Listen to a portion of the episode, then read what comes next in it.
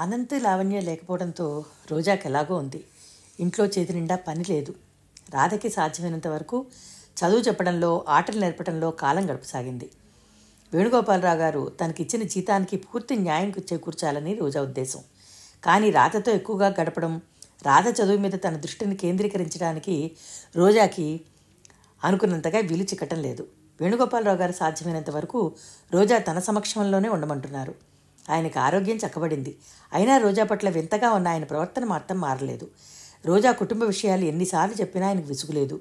పదే పదే మళ్ళీ అడుగుతారు. అడగడానికి అలసట కానీ లేదు. రోజా సాయంత్రం వెళ్ళేటప్పుడు వెళ్తున్నానని ఆయన చెప్పడానికి వచ్చినప్పుడు రోజా చేయి పట్టుకుంటూ రేపు వస్తావు కదూ? అని చిన్నపిల్లాళ్ళ అడుగుతారు. రోజా విస్మయంగా చూసేది. రోజా కళ్ళల్లో ఆ భావం గ్రహించిన ఆయన ముఖం అంతా ఎలాగో అయ్యి నీకు తెలియదు నేను గుండె జబ్బు మనిషిని. మళ్ళీ రేపు నేను చూస్తానో లేదోనని నా భయం అనేవారు. రోజాకి ఆయన మాటలు అర్థం కావు.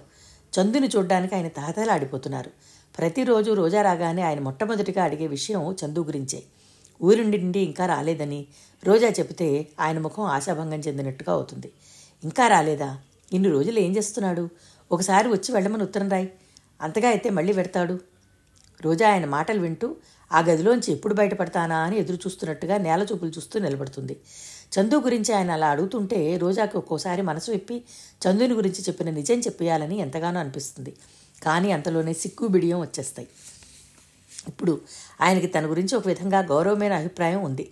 తనకు తండ్రి లేడని ఇంటి విషయాలు మేనమామ పట్టించుకోడని ఆర్థికంగా ఆ ఇల్లు కుంగిపోయి చినిగి జీర్ణమవడానికి సిద్ధంగా ఉన్న పరిస్థితుల్లో దుర్భరమైన ఆ దారిద్ర్యాన్ని తట్టుకోలేక తానిలా తెగించి ఉద్యోగానికి వచ్చానని తను ఈ ఉద్యోగం చేయడం తన తల్లికి ఏమాత్రం ఇష్టం లేదని రోజాకి ఆయన మాటల సందర్భంలో తెలియజేసింది. రోజా నోటి వింట వచ్చే ప్రతి మాటని అందులో ప్రతి అక్షరాన్ని ఆ అక్షరాల వెనుక ఉన్న దాగి ఉన్న అభిమానం బాధ అన్నిటినీ ఆయన ఒళ్ళంతా చెవులు చేసుకుని వింటున్నట్టుగా శ్రద్ధగా వింటారు. ఒక్కోసారి ఇలాంటి ప్రసంగం వచ్చినప్పుడు చిన్నబోయిన ముఖంతో చెప్పింది రోజా మా అమ్మకి నా వ్యక్తిత్వం మీద నమ్మకం లేదు. నాకేదో అయిపోతుందని ఆవిడ భయం. ఆ ఇంట్లో అస్వస్థతగా పడుకున్న ఆవిడ అనుక్షణం నా క్షేమాన్ని శంకిస్తూ మనశ్శాంతిని నాశనం చేసుకుంటోంది. నేనేం చేయలేకుండా ఉన్నాను. అర్థం కాని అమ్మ స్వాభిమానం కోసం నేను ఎప్పుడూ ఎవరి దగ్గర పొందని పరువు ప్రతిష్టల కోసం నాకు అపురూపంగా దొరికిన ఈ అవకాశాన్ని జారవించుకోవడం నాకు ఇష్టం లేదు. ఎన్నడూ లేంది ఆ మాటలు చెప్పేటప్పుడు రాజు రోజా ముఖంలో కనిపిస్తున్న నిస్సహాయతకి ధైర్యానికి ఆయన హృదయం చెదిరిపోయింది. మనసు చెప్పరాని బాధతో విలవిల్లాడింది. ఎంత బలవంతంగా తనని తాను శాసించుకుని నిగ్రహించుకుని మౌనంగా ఉండిపోయారు ఆయన. లేకపోతే రెండు చేతులు జాచి దగ్గరికి రమ్మని పిలిచి రోజా రాతల్లి అనే హక్కుని చేర్చుకుని తల నిమరాలనిపించింది. మాటల సందర్భంలో రోజా తన ఇంట్లో ప్రతి వ్యక్తిని గురించి చెప్తున్నప్పుడు తండ్రి విషయం వచ్చినప్పుడు తండ్రి పట్ల తనకి గల ద్వేషాన్ని అసహ్యాన్ని దాచుకోలేదు. ఉన్నది ఉన్నట్టుగా చెప్పేసింది. ఈ ప్రపంచంలో నేను అమితంగా అసహించుకునే వ్యక్తి కానీ ద్వేషించే మనిషి కానీ ఎవరైనా ఉంటే ఆ వ్యక్తి నాకు జన్మనిచ్చిన కఠినుడే. ద్వేషం అని అసహ్యం అని ఇంత గట్టిగా చెప్తున్నావు. ఒకవేళ ఆయనను ఏనాడైనా ముఖాముఖిగా చూడటం తటస్థిస్తే రోజా ముఖం జుగుప్సగా కంపరంగా అయి ఆయన నాతోనా మీ ఇద్దరం ముఖాముఖి కలుసుకోవడమా? ఎప్పటికీ జరగదు. వద్దు. అలాంటి భయంకరమైన దుస్సంఘటన నా జీవితంలో నాకు ఎదురుకాకూడదని ప్రతిరోజు భగవంతుని ప్రార్థిస్తాను. అంది. ఎందుకు రోజా? ఆయనంటే నీకంత ద్వేషం? ఎంతైనా అని నీకు జన్మనిచ్చిన తండ్రి. ముఖం పాలిపోగా అడిగారు ఒకసారి వేణుగోపాలరావు గారు. అందుకే నాకు అసహ్యం. మా జీవితాలకి కేంద్ర బిందువు లాంటి ఆయన తన బాధ్యతలు వదిలేసి వెళ్ళిపోవటమే క్షమించరాని నేరం. సమర్థుడు కాకపోవచ్చు. డబ్బు సంపాదించలేకపోవచ్చు. దానికి ఎవరూ కాదనరు. నేను అసలే కాదన్ను. కానీ నోరు లేని మేకలాంటి అమ్మని ఇద్దరు పిల్లలతో అడుగడుగున రక్కసముళ్ళ లాంటి ప్రపంచానికి ఒంటరిగా వదిలేసి వెళ్ళిన వ్యక్తిని నేను అసహించుకోకుండా ద్వేషించకుండా ఉండలేను. మీరు నా స్థానంలో ఉంటే బతుకులో మేము ఎదుర్కొన్న అవమానాలు ఎదుర్కొని ఉంటే మీరైనా నా అలాగే మాట్లాడేవారేమో. అవును రోజా అవును. నేను నిన్ను బాగా అర్థం చేసుకోగలను.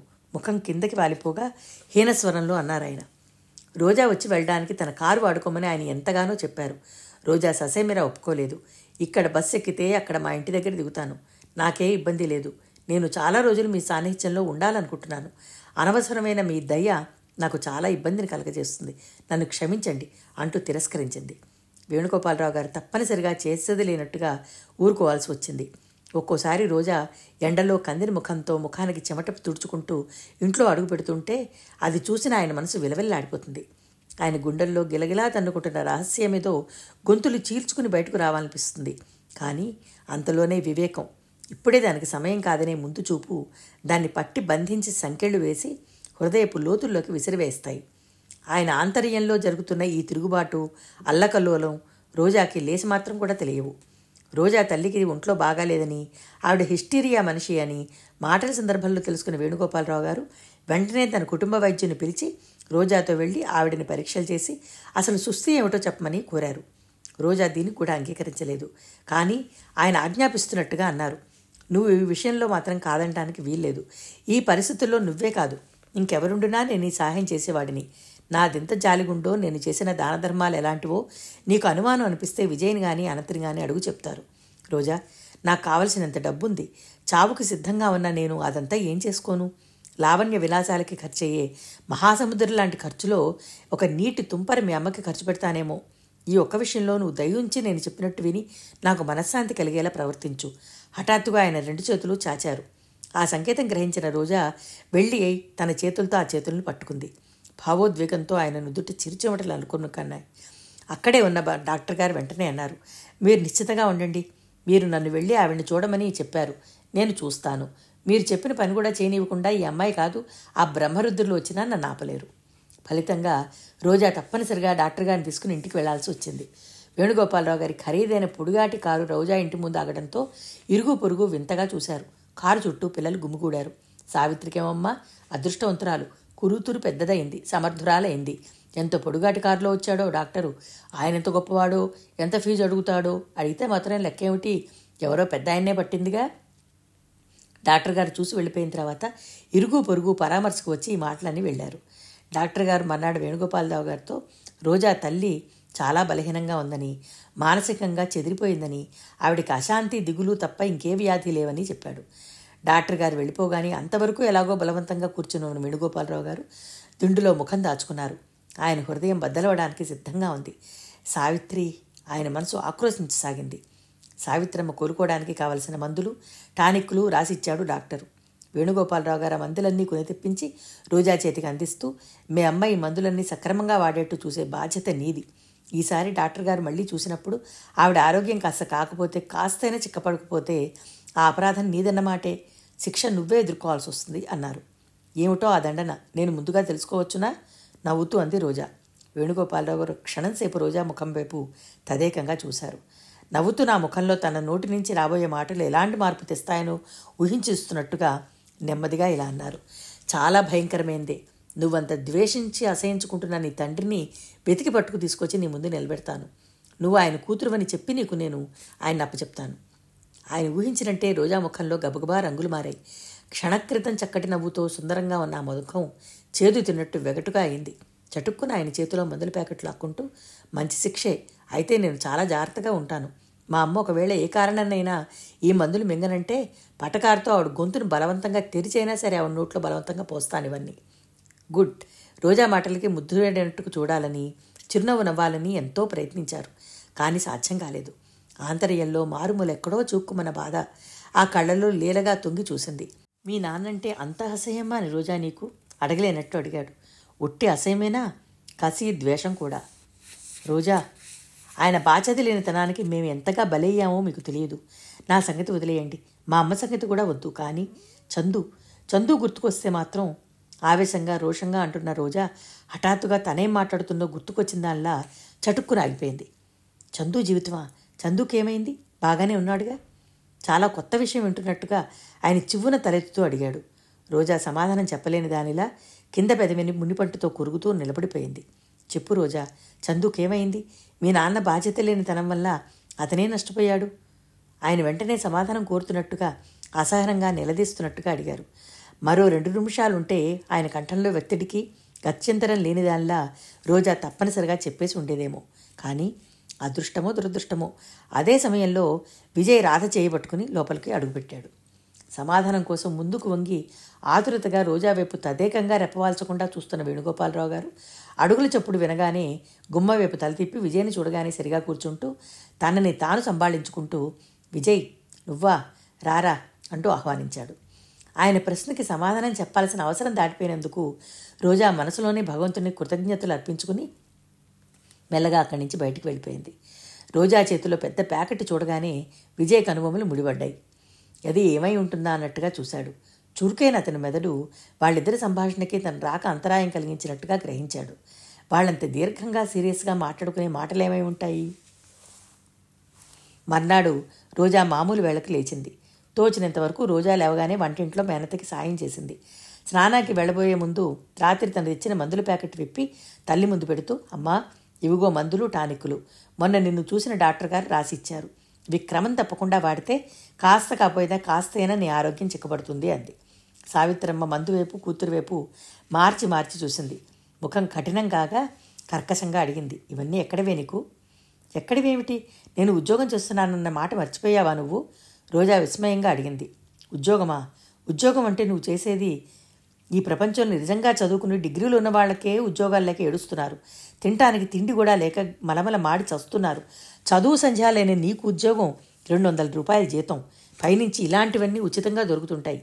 భేష్ ఇలాంటి పనులన్నింటికీ ఉద్యోగం అని పేరేసుకుంటే ఈ లోకంలోకి అవినీతి మాటే ఉండదు. అమ్మా ఆహా నా అదృష్టం ఏమదృష్టమే రోజా. నా కూతురు వయసు భేదం చూడకుండా ఒక మ- వయసు మడిన మనిషితో అమ్మా చప్పున దగ్గరికి వచ్చి చేయిజాచి ఆవిడ నోరు గట్టిగా మూసేసి మాట రాకుండా చేసింది. నీవు వెళ్ళా పాలిపోగా వణుకుతున్న కంఠంతో అంది. అమ్మా నీకు పుణ్యం ఉంటుంది. ఈ ప్రపంచంలో నీ ఒక్కదాని కోసమే నేను లేని శక్తిని తెచ్చుకుని బలవంతంగా బతుకుతున్నాను.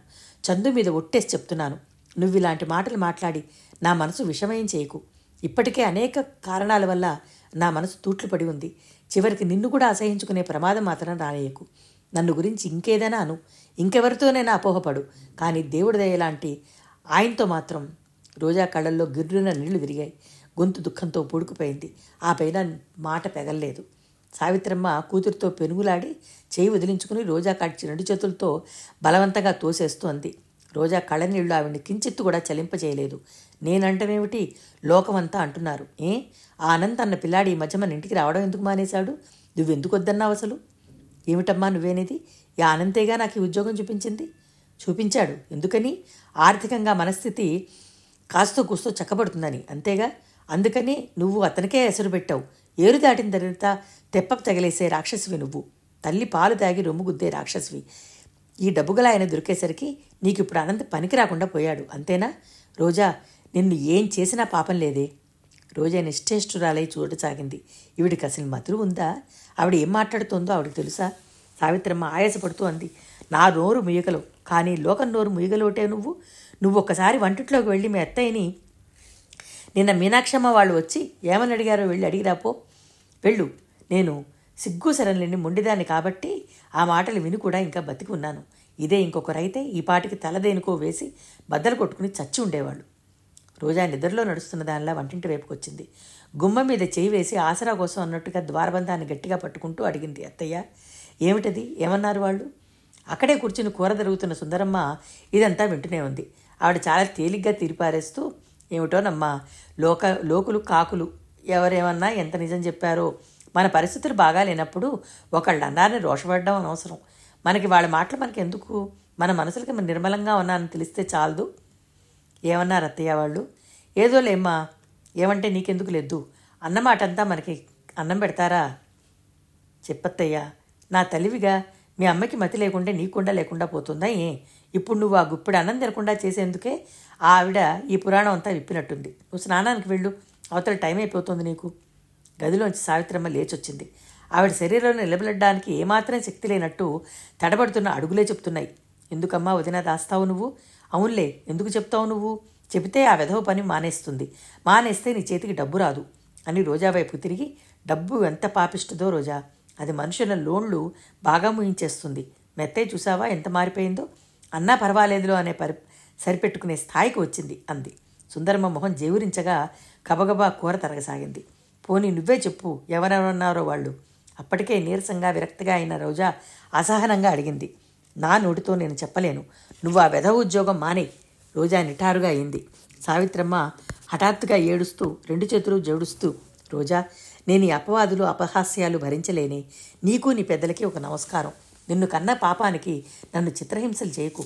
నా మాట విని నువ్వు ఈ పాపిష్టి పని మానేసాయి ఎందుకు మానాలమ్మా? అనవసరమైన అనుమానాలతో నిన్ను నువ్వు హింసించుకుంటే నేనేం చేయలేను. ఎవరో ఏదో అన్నారని నేనెందుకు మానాలమ్మా? కేవలం ఒక భుక్తి కోసమే కాదమ్మా. నేను ఆయన నీడగా కోరుకునేది. రోజా అక్కడి నుంచి వెళ్ళిపోబోయింది. సావిత్రమ్మ శివంగిలా రోజా మీదకి వచ్చింది. ఏమంటున్నావే నువ్వు? నా మాట వినవు? విననమ్మా. రోజా దృఢంగా జవాబిచ్చింది. వినవు? ఎంత ధైర్యమే నీకు? ఎంత పొగరుగా సమాధానం చెప్తున్నావు? ఎలా వినవో చూస్తాను. నీ కాళ్ళు విరగొడతాను అవసరమైతే నీ గొంతు పిసికి అవతల పారేసి నీ పీడ విదిలించుకుంటాను రోజా విరక్తిగా వ్యంగ్యంగా అంది. నువ్వు ఆ పని ఇరవై సంవత్సరాల క్రితమే చేసి ఉంటే నీకు నాకు చాలా శ్రమ బాధ రెండు తప్పి ఉండేవి. ఇప్పుడు అసంభవం. ఏమన్నావు? నువ్వు నువ్వు వేలడంత లేవు నన్ను చేతకాని చెవటనంటున్నావా నీకేం తెలిసే నా బాధ? కట్టుకున్న మొగుడు మోసం చేసి బతుకుతూ కూలదోస్తే తింటానికి కూడా గతి లేకుండా పోతే నలుగురు నవ్వుతుంటే చావడానికి కూడా స్వేచ్ఛ లేకుండా మీ ఇద్దరూ నా ప్రాణానికి గుదిబండలా ఉంటే నువ్వు నువ్వే నన్ను వెక్కిరిస్తావుటే సావిత్రమ్మ రోజా జడపుచ్చుకుని దగ్గరకు లాగి పూనకం వచ్చిన దానిలాగా ఆ చెంపా ఈ చెంపా వాయించసాగింది. అయ్యో నీ చేతులు పడిపోను. ఏమొచ్చిందమ్మా ఈరోజు నీకు? పిల్లల్ని అలా కొడతావే? సుందరమ్మ చేస్తున్న పని చొప్పున వదిలి పరిగెత్తుకొచ్చింది. కానీ సావిత్రమ్మ వినే స్థితిలో లేదు. రోజా కంఠ రెండు చేతుల మధ్య పట్టుకుని నొక్కుతూ ఈరోజు ఎందుకు చంపలేదని అడుగుతావా నన్ను? అవును అప్పుడు చేయలేని పోని ఇప్పుడు నేను చేస్తాను. నిన్ను చంపితే గానీ నాకు మనశ్శాంతి లేదు. అప్పుడు గానీ నాకు చావడానికి ధైర్యం రాదు. నా కడుపున చెడబుట్టావు కదే పాపిష్టిదాన. నలుగురు వచ్చి నా ముఖం మీద ఉమ్మేస్తుంటే అప్పుడు చూసి ఏడ్చే శక్తి లేదు నాకు. అయ్యో దాన్ని చంపేస్తావా ఏమిటి? సుందరమ్మ సావిత్రమ్మ మీద కలబడి బలవంతంగా చేతులు పీకి ఆవిడని అవతలికి తోసి రోజాని భుజాల పట్టుకుని దగ్గరికి లాక్కొని గుండెలు కత్తుకుని పదవి పట్టుకుంది. సుందరమ్మ తోసిన తోపుకి వెళ్ళి గోడ మీద పడబోయిన సావిత్రమ్మ ఎలాగో చేతులు ఆంచి తనని తాను సంభాళించుకుని ఆగింది. ఆవిడ కళ్ళు అప్పుడే ఈయన ఆడపులి కళ్ళులా మెరుస్తున్నాయి. నా కూతురు నా ఇష్టం. నేను ఏదైనా చేసుకుంటాను. అడగడానికి నువ్వెవరు మధ్య? మర్యాదగా అవతలికి వెళ్ళు అంది. తెగించిన దానిలా చూస్తూ ఏనాడు ఎప్పుడూ లేనిది ఆడపడుచు తృణీకారంగా లెక్కలేనట్టుగా ఆజ్ఞాపిస్తున్నట్టుగా మాట్లాడడం చూసిన సుందరమ్మ ఒక క్షణం తెల్లబోయింది. ఆ వెంటనే భగ్గుమంటున్నట్టుగా మండిపడుతూ ఎట్టెట్టా? నీ కూతురా కన్నావా? అనడానికి నీకు నోరెలా వచ్చిందమ్మా? సిగ్గులేదు. ఏ ముఖం పెట్టుకుని అంటున్నావా మాట? నీ కూతురా ఏనాడైనా నీ కూతురికి కంచంలో గుప్పెడు అన్నం వండి పెట్టావా నువ్వు? ఏ ఒక్కరోజైనా దానికి తలదువ్వి జడవేశావా ఒంటి మీద చెమ్ముడు నీళ్ళు పోసావా అప్పుడంతా లేని అధికారం ఇప్పుడు వచ్చేసిందా నీకు? అన్నప్పుడు నాలుగు అన్నా దాన్ని పెంచింది ఎవరు? నువ్వేనాడు ఈ ఇంట్లో అడుగుపెట్టావో ఆనాడే అది నీ కూతురుగా కంటే నా మేనకులుగానే బతికింది. దాన్ని నేను పెంచి పెద్ద చేశాను. దాని మీద హక్కు అనేది ఏదైనా ఉంటే అది నాకే ఉంది తప్ప నీకేం లేదు. నాకు ఇష్టమే నేను చేయమంటేనే ఉద్యోగం చేస్తోంది. వద్దంటే మానేస్తుంది. కాదనడానికి అవనడానికి మధ్యలో నీ బోడి పెత్తనం ఏం లేదు. వినిపించిందా? అంతేకాదు ఇంకెప్పుడైనా దా ఒంటి మీద చేయవేశావో జాగ్రత్త. మర్యాదగా ఉండదు. ఏ? నీ ముద్దులు కొడుకంటే చేయరాని పని చేసిందా? వాడు చేసిన ఘనకార్యానికి మరి నీకు పౌరుషం రాలేదే? ఎప్పుడు ఏ గొడవ పట్టని నీకు ఈ ఒక్క విషయంలో మాత్రమే మీనాక్షం మాటలు చెవులకెక్కాయా? మాటలంత పట్టించుకునే మనిషివైతే నువ్వు ఎప్పుడో ఇల్లు వదిలిపెట్టుకుని ఉండాల్సింది. నీ అసలు ఏడుపోదు నాకు తెలుసులే. అది రెండు రాళ్ళు సంపాదించి తెస్తోంది. అది నేను తినిపోతున్నాను. అది నీ బాధ. సావిత్రమ్మ వదినగారు విసిరిన ఆ చివరి అభియోగానికి తట్టుకోలేని దానిలా వెర్రి చూపులు చూసి సమాధానం చెప్పుకోలేని దానిలా మెల్లగా అక్కడి నుంచి వెళ్ళిపోయింది.